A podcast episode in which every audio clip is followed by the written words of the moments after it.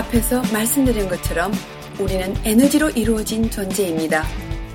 그리고 심장이 뛰기 시작하는 순간 이 에너지적 존재로서의 내가 작동되기 시작하지요. 말하자면 내 몸과 마음을 만드는 어떤 설계도 혹은 프로그램이 가동되기 시작하는 것입니다. 우리가 각기 다른 외모, 다른 성격, 다른 재능을 가진 존재로 발전해 가는 것도 이것 때문이지요. 에너지적인 차원에서부터 다른 설계도를 갖고 있기 때문입니다. 물론 그런 설계도가 어떻게 가능하냐고 물으실 분들도 계시겠지만 여기서 그 문제를 굳이 논의하지 않더라도 자녀를 키워보셨다면 어떤 설계도나 프로그램이 존재한다는 제 이야기엔 쉽게 수긍이 가시리라 믿습니다. 똑같은 부모에게서 태어난 아이인데도 이미 교육의 영향이 미치기 전부터 각기 다른 개성을 드러내기 시작한다는 것을 잘 아실 것이기 때문입니다. 또 아기들끼리 연락을 주고받는 것도 아닌데 100일 무렵이 되면 전 세계의 아이들이 공통적으로 뒤집기 훈련에 돌입합니다. 뭔가 보이지 않는 프로그램이 존재한다고 가정하지 않으면 설명되지 않는 것들이 너무나 많습니다. 그리고 사실 성격뿐만 아니라 재능, 건강, 마음의 성향에 이르기까지 우리가 나라고 믿는 대부분의 것이 이 에너지 설계도의 영향을 받고 있습니다. 그러니 이 설계도야말로 우리가 운명이나 업이라고 부르는 것의 실체라고 할 수 있겠습니다. 보통 사람은 참 변하기 어렵다고들 하시는데 사람이 잘 변하지 않는 것도 사실은 이 에너지 때문입니다. 여러분도 잘 아시는 것처럼 에너지는 정보인 동시에 힘이기도 하기 때문이지요. 예를 들어 이미 물길이 나 있는 강물을 한번 생각해 보세요. 강물 주변으로 늘 새로운 물이 유입되고 빠져나가지만 강물은 늘 같은 방향으로 흐릅니다. 이미 물길이 나 있어서 웬만해서는 물길 자체를 바꾸기가 어렵고 조금씩 물길이 변한다 하더라도 강물 자체의 흐름을 완전히 바꾸어 놓는 데는 시간이 많이 걸립니다. 삶도 마찬가지입니다. 앞에서 말씀드린 것처럼 세상의 모든 것이 에너지이기 때문에 우리는 타고난 에너지뿐만 아니라 주변 에너지의 영향도 받습니다.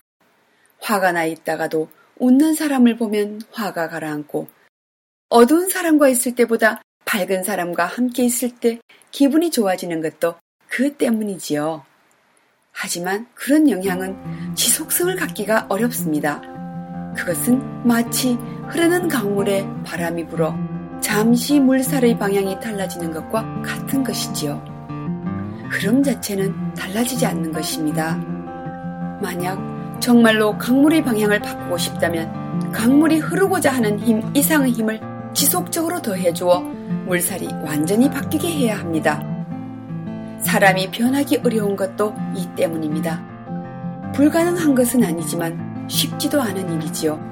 뭔가를 결심했다가도 곧잘 작심삼일이 되곤 하는 것도 이미 우리 안에 어떤 힘이 자리를 잡고는 그 영향을 미치고 있기 때문이고 똑같은 환경에서도 각기 다른 생각이나 태도를 갖게 되는 것도 이 때문입니다. 이미 에너지를 처리하는 메커니즘 자체가 몸과 마음에 형성되어 있어서 새로운 정보나 에너지가 와도 그것을 새로운 방식으로 처리하기가 어렵게 되는 것입니다. 그렇다면 우리는 어찌해야 하는 걸까요? 지금의 내 모습이 운명이느니 하며 그냥 이대로 살아야 할까요? 물론 그럴 리 없습니다. 그런 것이라면 이야기를 시작하지도 않았을 테니까요.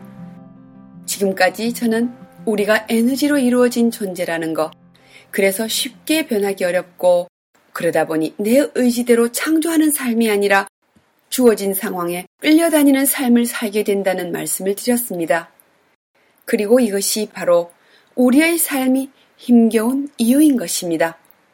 그렇다면 이제 원인을 알았으니 거꾸로 그 해결책을 찾는 것도 가능하지 않을까요? 에너지를 바꾸거나 통제할 수 있다면 지금까지 운명이라고 믿었던 내 모습도 달라질 수 있을 것이고 그렇게만 할 수 있다면 나의 됨됨이를 바꾸어 새로운 인생을 사는 것도 가능할 테니 말입니다. 그렇습니다. 그리고 다생소활이 하는 일이 바로 그런 일입니다. 내 마음에 들지 않는 나의 에너지를 바꿀 수 있는 특별한 에너지를 나누어 드리고 스스로 자신의 에너지를 조절할 수 있는 방법을 알려드림으로써 누구나 각자의 힘을 길러 행복하고 자유로운 삶을 살 수 있도록 돕고 있는 것입니다. 자, 지금까지 잘 들어주신 여러분, 감사합니다. 조금만 더 힘을 내셔서 다음 단계, 에너지를 통제할 수 있는 힘인 우리의 의식에 대해 알아보도록 합시다.